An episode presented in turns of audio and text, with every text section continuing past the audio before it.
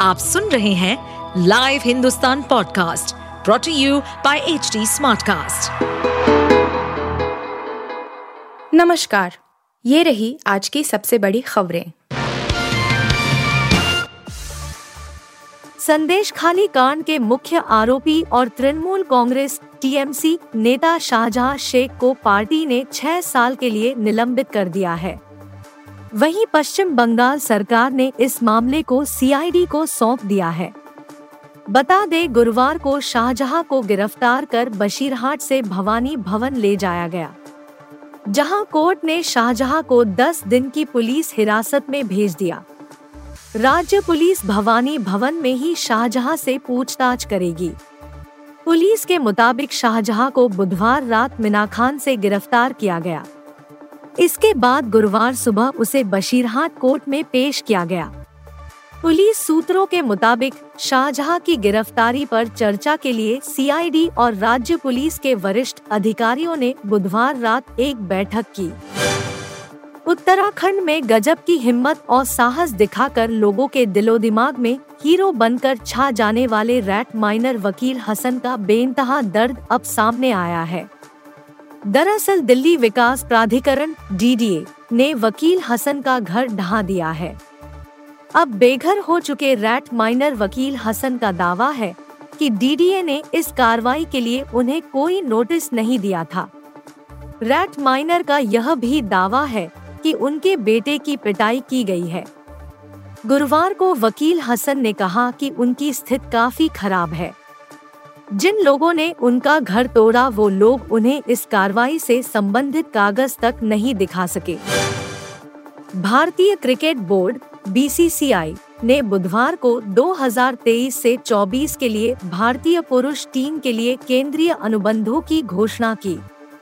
हालाँकि इस बार के अनुबंध में खिलाड़ियों के शामिल होने से ज़्यादा उनके बाहर होने की चर्चा काफ़ी हो रही है। बीसीसीआई ने कई खिलाड़ियों को सेंट्रल कॉन्ट्रैक्ट से बाहर का रास्ता दिखाया है, लेकिन सबसे ज़्यादा ईशान किशन और श्रेयस अय्यर के नाम ने सबको चौंकाया है। बोर्ड द्वारा रणजी ट्रॉफी में खेलने के निर्देशों का पालन नहीं करना इन दोनों खिलाड़ियों पर भारी पड़ा है। हालाँकि उनकी वापसी के दरवाजे खुले हैं। इस मामले पर बीसीसीआई के पूर्व अध्यक्ष सौरव गांगुली ने भी अपनी प्रतिक्रिया दी है। और इन खिलाड़ियों के घरेलू क्रिकेट नहीं खेलने के फैसले पर हैरानी जताई है। पाकिस्तान में इन दिनों 45 साल पहले पूर्व पीएम जुल्फिकार अली भुट्टो को दी गई फांसी की सजा पर बहस हो रही है। लंबे अरसे से भुट्टो की फांसी के फैसले को गलत बताया जाता रहा है और अब इस मामले में अर्जी दाखिल की गई तो नौ जजों की संवैधानिक बेंच में बहस चल रही है। मांग की जा रही है कि भले ही जुल्फिकार अली भुट्टो की ज़िंदगी नहीं लौटाई जा सकती, लेकिन उन्हें दोषी ठहराए जाने के फैसले की तो समीक्षा हो। शीर्ष अदालत ने संकेत दिया है कि सोमवार तक इस मामले में बहस समाप्त हो सकती है। इस बीच बुधवार को सुनवाई हुई तो अदालत में एमिकस क्यूरी यानी न्याय मित्र के तौर पर पेश सुप्रीम कोर्ट के पूर्व जज मंजूर मलिक ने इसे न्याय की हत्या करार दिया। सलमान खान का famous controversial show Bigg Boss को लेकर हमेशा ही कोई न कोई खबर चर्चा में बनी रहती है।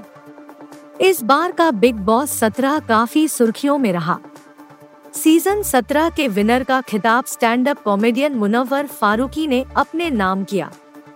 इसी बीच अब मुनव्वर के खास दोस्त और social media influencer Faisal Shaikh उर्फ़ mister Faizu ने बिग बॉस विनर को लेकर एक बड़ा खुलासा किया है।